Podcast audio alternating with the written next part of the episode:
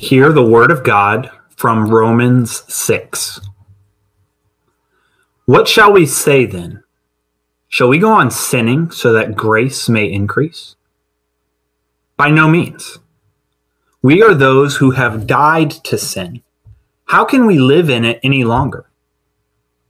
Or don't you know that all of us who are baptized into Christ Jesus were baptized into his death?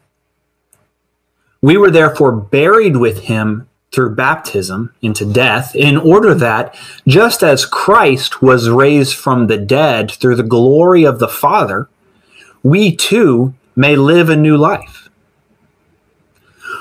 For if we have been united with him in a death like his, we will certainly also be united with him in a resurrection like his. For we know that our old self was crucified with him, so that the body ruled by the sin might be done away with, that we should no longer be slaves to sin, because anyone who has died has been set free from sin. Now, if we died with Christ, we believe that we will also live with him. For we know that since Christ was raised from the dead, he cannot die again. Death no longer has mastery over him. The death he died, he died to sin once for all. But the life he lives, he lives to God. In the same way, count yourselves dead to sin, but alive in God in Christ Jesus. Therefore, do not let sin reign in your mortal body so that you obey its evil desires. Do not offer any part of yourself to sin as an instrument of wickedness, but rather offer yourselves to God as those who have been brought from death to life. And offer every part of yourself to Him as an instrument of righteousness.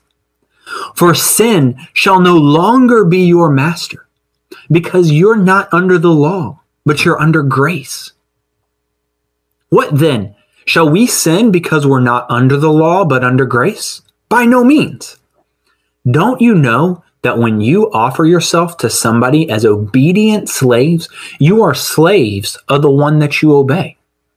Whether you're slaves to sin, that leads to death, or slaves to obedience, which leads to righteousness. But thanks be to God. Though you used to be slaves to sin, you have come to obey from your heart the pattern of teaching that has now claimed your allegiance. You have been set free from sin, and you have become a slave to righteousness. I'm using an example from everyday life because you're human limitations. Just as you used to offer yourselves as slaves to impurity and to ever increasing wickedness, so now offer yourself as slaves to righteousness, leading to holiness. When you were slaves to sin, you were free from the control of righteousness. What benefit did you reap at that time from the things that you're now ashamed of? Those things result in death. But now that you have been set free from sin and you've become slaves of God, the benefit that you reap leads to holiness and results in eternal life. For the wages of sin, it's death. But the gift of God is eternal life in Christ Jesus our Lord. This is the word of the Lord. Good morning again, church family. And we continue rather rapidly in our series in the book of Romans. And I hope you've been getting so much out of our time together in this text. Last week, I preached about the reach of death, the reason for death, and the removal of death. I hope we give you hope that the reason for death and its removal has been seen through by the work, death, and resurrection of Jesus Christ. That is our confidence now. We have no need to fear death because we trust in the one who has conquered it. And today, I want us to talk more about how this conquering of death, how the good news of the gospel compels us to live now. In the first five books of Romans, Paul kind of lays out the gospel story. And Tim Keller says this about it. He says, The gospel has a theme in it that's unique to all the world religions and all the philosophies of the world. That salvation is received. It's not achieved. It's received not on the basis of your merit or your goodness or anything in you at all. Now, I don't know about you, but for me, my mind goes places where I probably shouldn't go. My mind is just weird like that. It goes to like loopholes or advantages, or it's really good when you play Settlers of Catan or something like that, but it's not good when you look at theological issues. And where my mind goes with this is it raises a question in my head. It just kind of pops up. I mean, if it's a free gift, then why change? I mean, if I didn't earn it, then why try to be anything better? Why not be a terrible, selfish person and accept the gift later? Why not, or accept the gift and stay the same terrible person you've always been? Now, please, guys, don't judge me for my mind going there. It's just where it goes naturally. I don't control it. Just, it just went there. But I can't be the only one, right? Is there anybody else's mind goes there too? Okay, good. I'm, some of you are shaking your heads no. You're like, oh my gosh, you disgust me. Some of you are shaking your heads yes. Thank you for that. Paul answers this line of question, actually. He actually answers this line of thinking and questioning here in chapter 6. And in doing so, Paul basically shares principles on change that are so important to us. He explains why we shouldn't and can't remain the same as the way we are or were.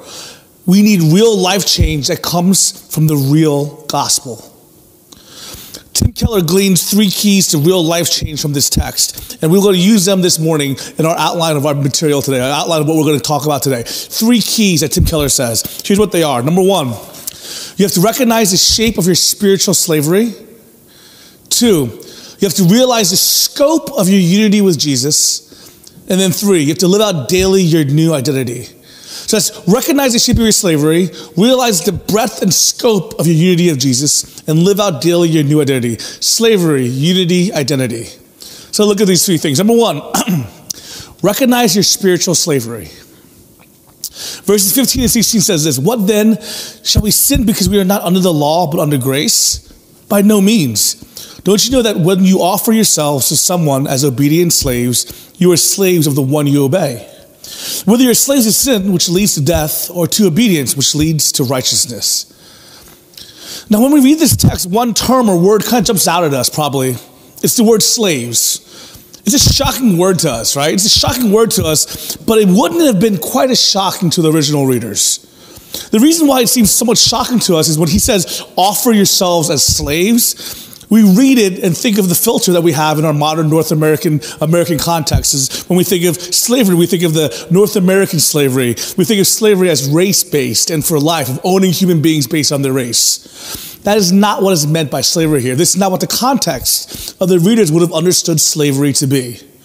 In the first century, if you're facing lifelong debt, an enormous debt, and you didn't want to be saddled with it for the rest of your life, it wasn't uncommon for you to actually sell yourself to somebody for a period of time. If you uh, wanted to buy some more farmland, you borrowed money from me, but then your farmland completely failed and you didn't realize, but you owe me this money still, what you might do is you say, okay, I'm just going to sell myself as your slave. I choose you as my master. You're going to be telling me what to do. I'm going to sell myself to you. I'm going to work for you for five years. Then our debt's going to be wiped clean. That person has complete control of your life, but you're choosing that person as your master.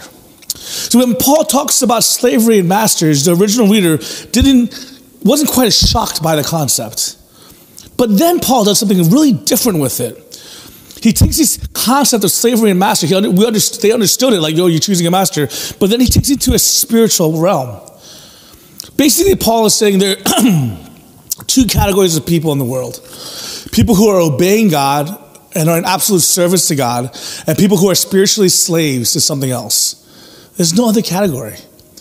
Paul is kind of working off the first commandment here where it says, God, you must make God your God and no other gods before him. The same idea here is either you make God your God or you're making something else your God. There is no third category. Either God is God or something else is. And the idea behind this is that we are all worshipers. Human beings are all worshipers. So we will all worship. So you either worship God or you worship something else. Paul is taking that very exact same idea and expressing it through the use of the word slavery. Paul is saying you're either a worshiper or a slave to God, or you're a worshiper or a slave to something else. The question is, is that true? Are you either a slave to righteousness or a slave to something else? Are we all slaves to something? Paul is saying, yes, we are. I believe everybody lives for something. I actually agree with Paul, which I find to be a good idea to try to agree with Paul, typically. I believe everybody lives for something. And what do I mean by that? I, I, to live for something means everybody has something that is their main way of significance and their main way of security.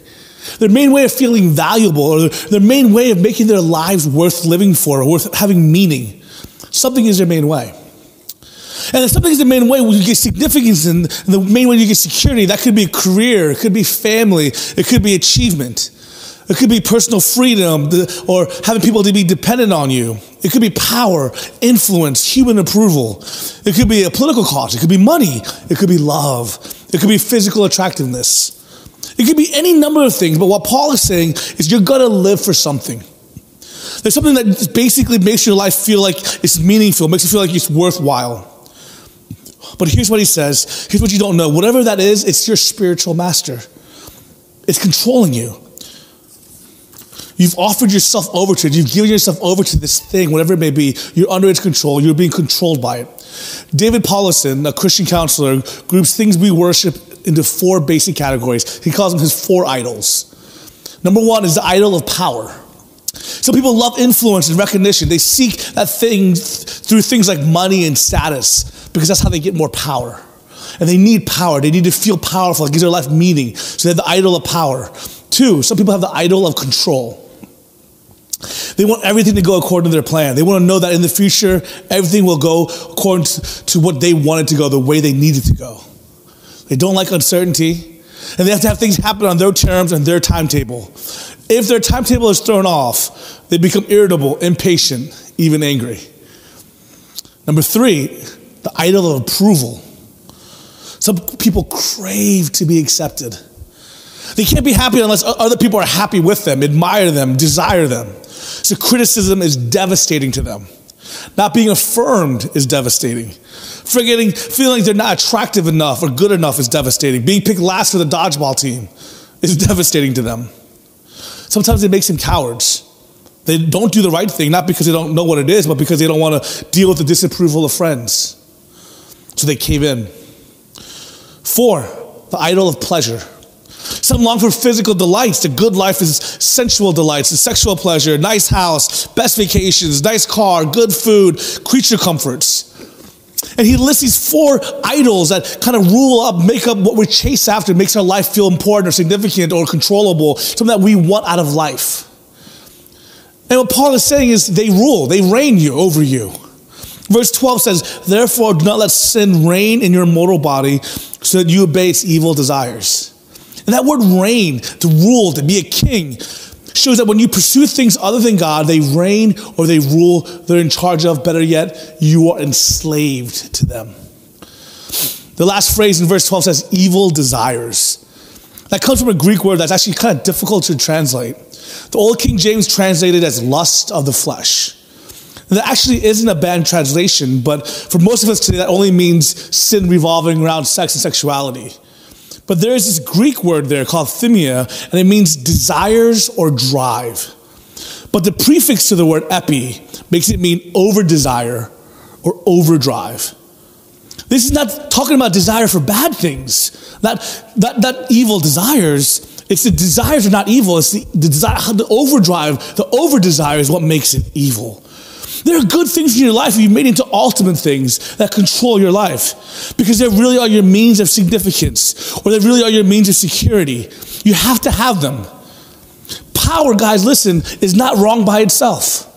Control is not wrong by itself. Approval is not wrong. Pleasure is not wrong.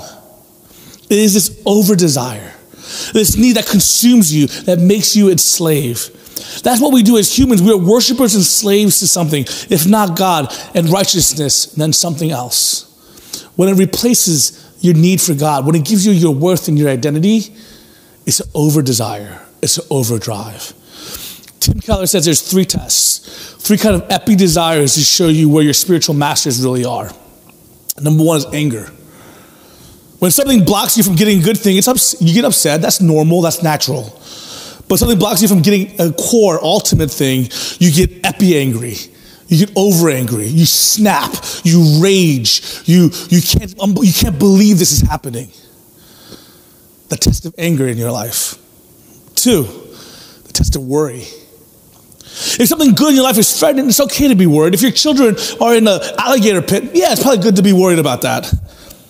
Right? That's okay, that's natural. But if something ultimate in your life is threatened, you're paralyzed, or you fear is epi fear, it's overdrive fear, or you're so anxious that you can't stop thinking about it. That's over worry. That's over fear. Same illustration. If you have kids, it's okay to be worried about your kids. But if you over worry, that means your kids have replaced God in your life. Sadness. If you lose something good in your life, you grieve and weep. Again, that is normal. Jesus wept. But if you lose something ultimate, you despair, you fall apart, you can't go on, your life is not worth living. That is another place in your show that you've placed that thing over God in your life, in your heart. These three emotions point to places where something has displaced God as the master of your heart. And I look at myself, guys, and I see where my sin masters can come rearing their ugly heads in me. Guys, I need the approval of other people. That's the sin master that, praise be to God, that I can choose to not make my master any longer, but I can see that ugly sin rearing its head in me. Where a word of rebuke or hurt or criticism from somebody can wreck me. But thanks be to God, He is my true and real master. I don't have to be enslaved to those things anymore because I'm set free from those things by being enslaved to my master. Guys, do you see what that's talking about here? Is the freest you can ever be. The freest you can ever be is enslaved to God. Because when you're enslaved to everything else, they rule you, they control you. But you can say no to those things when you're enslaved to God by His power. Paul is saying in this text that everybody in the world has spiritual masters. No one in this world is free. You think you're in control, you think you're in your person, you're not. And until you get rid of that illusion, you'll never make the changes in your life you need. If you really think you're in total control, that these things are not your master, you completely miss the book of Romans. Right? The book of Romans early talks about Romans chapter 1 talks about he gave themselves over to their sinful desires. Over and over again, it talks about this contrast between your sinful desires being masters or God being master. They rule you. Now, back to the first question I asked is that loophole question that I was asking about is if it's all about grace and why do God's will? Why, why change? Why not do my own will? Why not live the way I want to live? Then you forget completely about the naivety of the human heart. Guys, when you're not living by God's will, then you're not living by your own will either. You're enslaved fully. You're giving into the sinfulness. You're giving into the core things that you've placed. You're giving into the slavery. So if you're not living in God's will, being changed by God's will in your own heart, then you're ultimately being trapped further and further by the need for approval or for the need for control. You're trapped further and further by a need for popularity and wealth. And you're more and more and more. enslaved. And God says, you're literally given over to them. Number two, we need to realize the breadth and scope of your unity with Jesus. If you're going through the resources Christ has given you to change, you have to realize the scope and the breadth of the unity you have with Him. Guys, in the first three, uh, in chapter uh, verses three and five, it says this or don't you know that all of us who were baptized into Christ Jesus were baptized into his death? We are therefore buried with him through baptism into death, in order that just as Christ was raised from the dead through the glory of the Father, we, t- we too may live a new life. For if we've been united with him in death like his, we'll certainly also be united with him in a resurrection like his. what is he talking about, and who is he talking about here? What Paul's talking about, he's talking about those who have been baptized. And what does that mean? It means it's just his way of saying those who've been converted, who are baptized. These are the people who've made the commitment to say, I want to have a relationship with Christ. I commit to making God my, um, my master.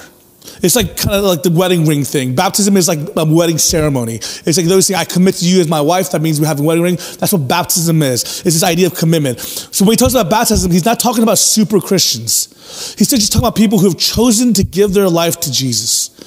People who become chosen to make God their master and they be slaves to righteousness.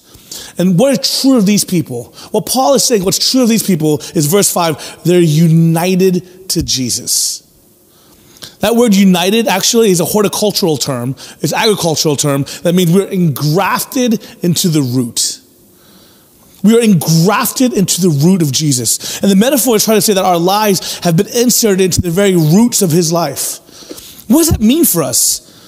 It means we've been united to the past and future with his death and resurrection. We've been united to the past and future of Jesus Christ. So Jesus' past is now our past. Jesus' future is now our future.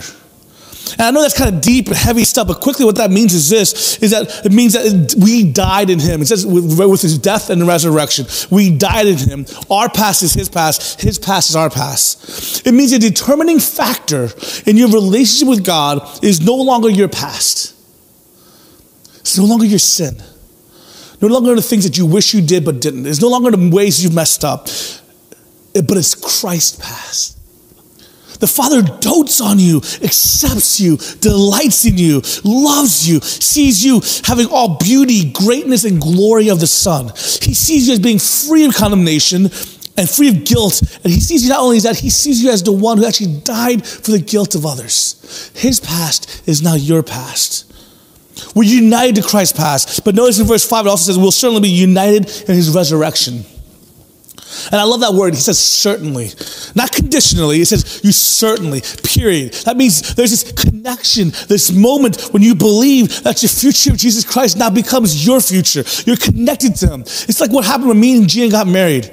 When we got married, something happened where all of a sudden it's not my future, my plans. It's not Gina's future, Gina's plans. It's now our future, our plans. There's this moment that when we're connected to Christ, it's saying we have, it's not, it's not just life insurance we add on. It's not just get out of jail free card that we have in relationship. No, we're uniting to everything Christ past and everything in Christ's future. Remember, I asked the question again earlier, the same, back to that same old question, the loophole question why change? Why have a different life? Because we are enslaved to God. And when we're united with Christ past and future, God takes a hold of our lives and makes something beautiful out of it. He renews creation through your renewed life. It's kind of like this, guys. I want you to understand this. I want you to get this. C.S. Lewis has this image, this idea of what it's like to become a Christian, is that God comes into your house, right? He comes into your house, and you, you like that. You're like, oh, sweet. God, yeah, yeah, come into my house. I have some areas I need some help with. You know, maybe you can help out with the back deck and the porch. Need some work. So God comes into your house, and you're like, sweet. So God's like making, doing some work here. You're like, oh, thank you, God. That's a new bathroom. That looks nice. But then all of a sudden, God's like taking out foundational walls and structural walls. You're like, oh, that hurts, God. Don't go there. Woo, what are you doing? That's that's painful. Let's not go there. I, I didn't want that. But God's like, um, gotta work on this. That he's taking down walls and he's taking out images and pictures that you liked on the wall. He's take, changing colors. He's doing all this kind of stuff in your heart. And you're like, God, that's not what I wanted. That's too much. What are you doing? And what God's saying, no, no, if I'm here, I'm gonna change you because I'm not living in this house. I'm creating for you a mansion. Guys, I want you to understand why change is because you can't help it. When Christ, when the Spirit comes into your heart, when you unite with His past and future, when the Spirit enters into you, He's not staying there just to be like, "Oh, this is nice in here. Let me get a little cozy, get a sleeping bag, and kind of circle up and curl up in front of the fire of your heart." No, Spirit's coming in with a sledgehammer. Spirit's coming in with a hammer, and He's making something beautiful out of you. And when you're renewed life, He's going to show you a renewed creation. Number three, he calls you to live out your identity daily. Two verses that tell you about that right here is verse six. It says, For we know that our old self was crucified with him, so that the body ruled by sin might be done away with, that we should no longer be slaves to sin. Your old self, your former self, your identified is crucified. It's past tense. It's perfect. It's done. Your old self is gone. You're not the same person you were when you became a Christian. Can I say that again? You're not the same person. I love the Bible's illustration is you have been given a new heart. You're a new person. Yes, you have all the baggage. Yes, you have a lot of issues, but you're no longer a new person. You're a set free person. You're a new creation. You have a new identity. So it's out of this identity, it's out of this identity that you need to live in every day. It's out of this identity that you need to get rid of the body that was ruled by sin. Now, it doesn't mean that your physical body is sinful. What he's saying is that your body was under the reign of your spiritual masters. It means your life, your actions. Paul is saying, using this idea, talking, that says that your actions, your decisions was under your old masters, but in the new identity, for you to break into that reality of the new identity, you need to live in it daily. Verse 11 says this In the same way, count yourselves dead to sin, but alive to God in Christ Jesus. Who you are is dead to sin but alive. You need to remind yourself of who you are. Verse 12 says, Therefore, do not let sin reign in your mortal body so that you obey all desires. That simply means, on the one hand, if you're not changing in the ways you need to change, you don't lack any resources to do it if you're a Christian. You have everything you need. Let me say that again. As a Christian, you have everything you need to not let sin reign in your mortal body to, not give in to the, the evil masters of sinful desires and lusts and patterns of this world anymore. You have all that you need because you have the Holy Spirit working in your heart. You're not neglected anything. You have all the resources. The reality is, though, is we forget about it. We forget that, and instead we forget about who we are. You've forgotten who you are in Jesus, and that's the point. That's the key. You need to remember who you are, because that's the beginning step in this battle to change. Most of you guys know that I hate snakes, right? Most of you guys know this. Most of you, if you don't know now, you know. Hate snakes. Maybe not as much as my wife, but pretty close. We hate snakes, really do. Even small ones freak me out. it's a little weird because I don't fear alligators. If I was at a golf course in Florida, I, I played this. There was an alligator in tee box. I was like, oh, hey, gator, and I hit my ball. Didn't bother me. Gators don't bother me. Eels, they don't bother me. Worms, they don't bother me. Weird stuff in the ocean doesn't scare me. Sharks don't scare me, but snakes get me. One day back when I was a teenager in Florida, I was walking to my house. And I looked down at my front door, and literally right before I walked to the front door, there was a snake curled up on the front step.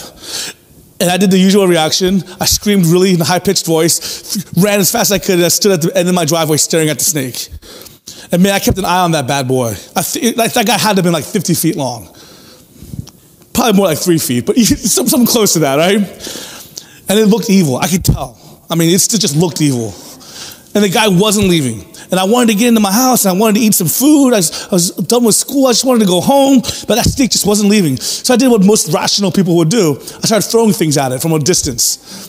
You know, like really far away, like a rock or a stick. I couldn't really, I had really bad aim from that distance. I wasn't getting close enough to throw it well. The wasn't moving, wasn't going anywhere. And I'm tired at this point. I knew it wasn't poisonous. I could tell what a wa- I knew what a water moccasin was. It wasn't that. So I knew it wasn't poisonous, but I'm like, not getting anywhere near that thing. Well, my sister went to middle school. At the time I was in high school, she rode the middle school bus. I came an hour later than the high school bus. So finally she arrives and she sees me still standing up there with the snake at the, at the end of the driveway, refusing to go near the snake. Now she's afraid of snakes too, but she just wouldn't stop making fun of me. She's like, Lawrence, seriously, that thing's like two feet tall, two feet long.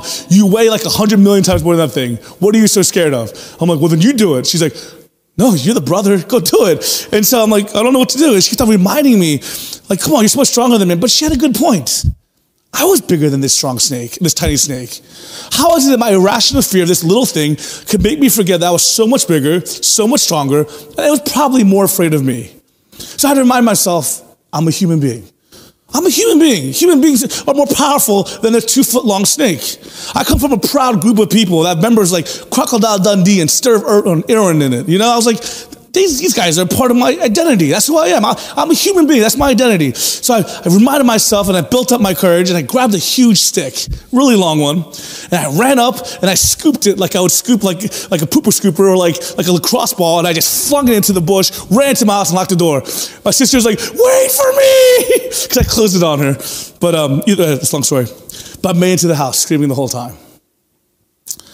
I had to remind myself even though it was rational, even though I shouldn't have forgotten that I was stronger, I was a human being, and I'm, we're more powerful in that state. Guys, so often we face against scenarios, we think these sins in our lives, we think they're over, they're so big, and we have an irrational fear or irrational inability to face them. Can I tell you, you have to remind yourself of who you are. Sometimes the idea of fighting and conquering our, our sin masters seems so scary and daunting.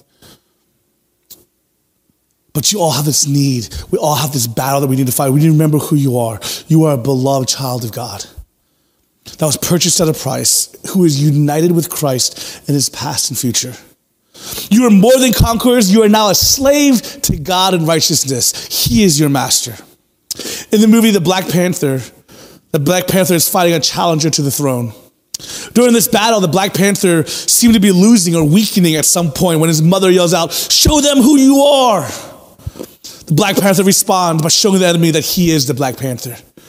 My people, in the midst of difficult times, please hear me. Please hear God. Please hear Paul. Please hear him shout. Show them who you are.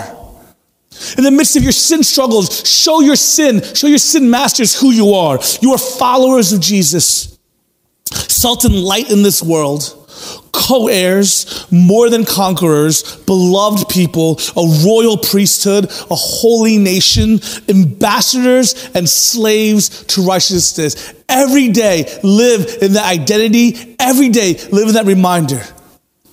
That is who you are. And when you live in that identity every day, can I tell you that your sin, former sin masters have no sway over you? Because your new master is so much more powerful. Will you be renewed by the gospel every day to live a life of the gospel, fighting against your sin masters and being a slave to righteousness? Let us pray. Heavenly Father, we thank you for the work of Jesus God, that we are united to Jesus in his death and his resurrection so that his past is now our past, his future is now our future, that our standing before you is not dependent upon our own skill or our own abilities or on like, uh, how much we're liked or anything like that, but God is all dependent on the work of Jesus, so we thank you for that. God, out of your love for us, you've chosen us, that you've captured us, that, you, that you've brought forth us into identity alongside Jesus. We are co-heirs alongside him. God, we thank you. We thank you that you don't leave us alone, God, that the Holy Spirit, as we enter into the relationship, your Holy Spirit is working in our hearts and transforming us and renewing us so that as renewed people, we can be renewing this world. And God, we thank you that, God, that we have all that we need now to live different lives, to say no to our former sin masters and say yes to the master of righteousness, to say yes to being slaves of righteousness. God, may we, may we live in such a manner because of the truth of the gospel and the light of our identity in Christ. We thank you and we love you. In Jesus' name we pray. Amen.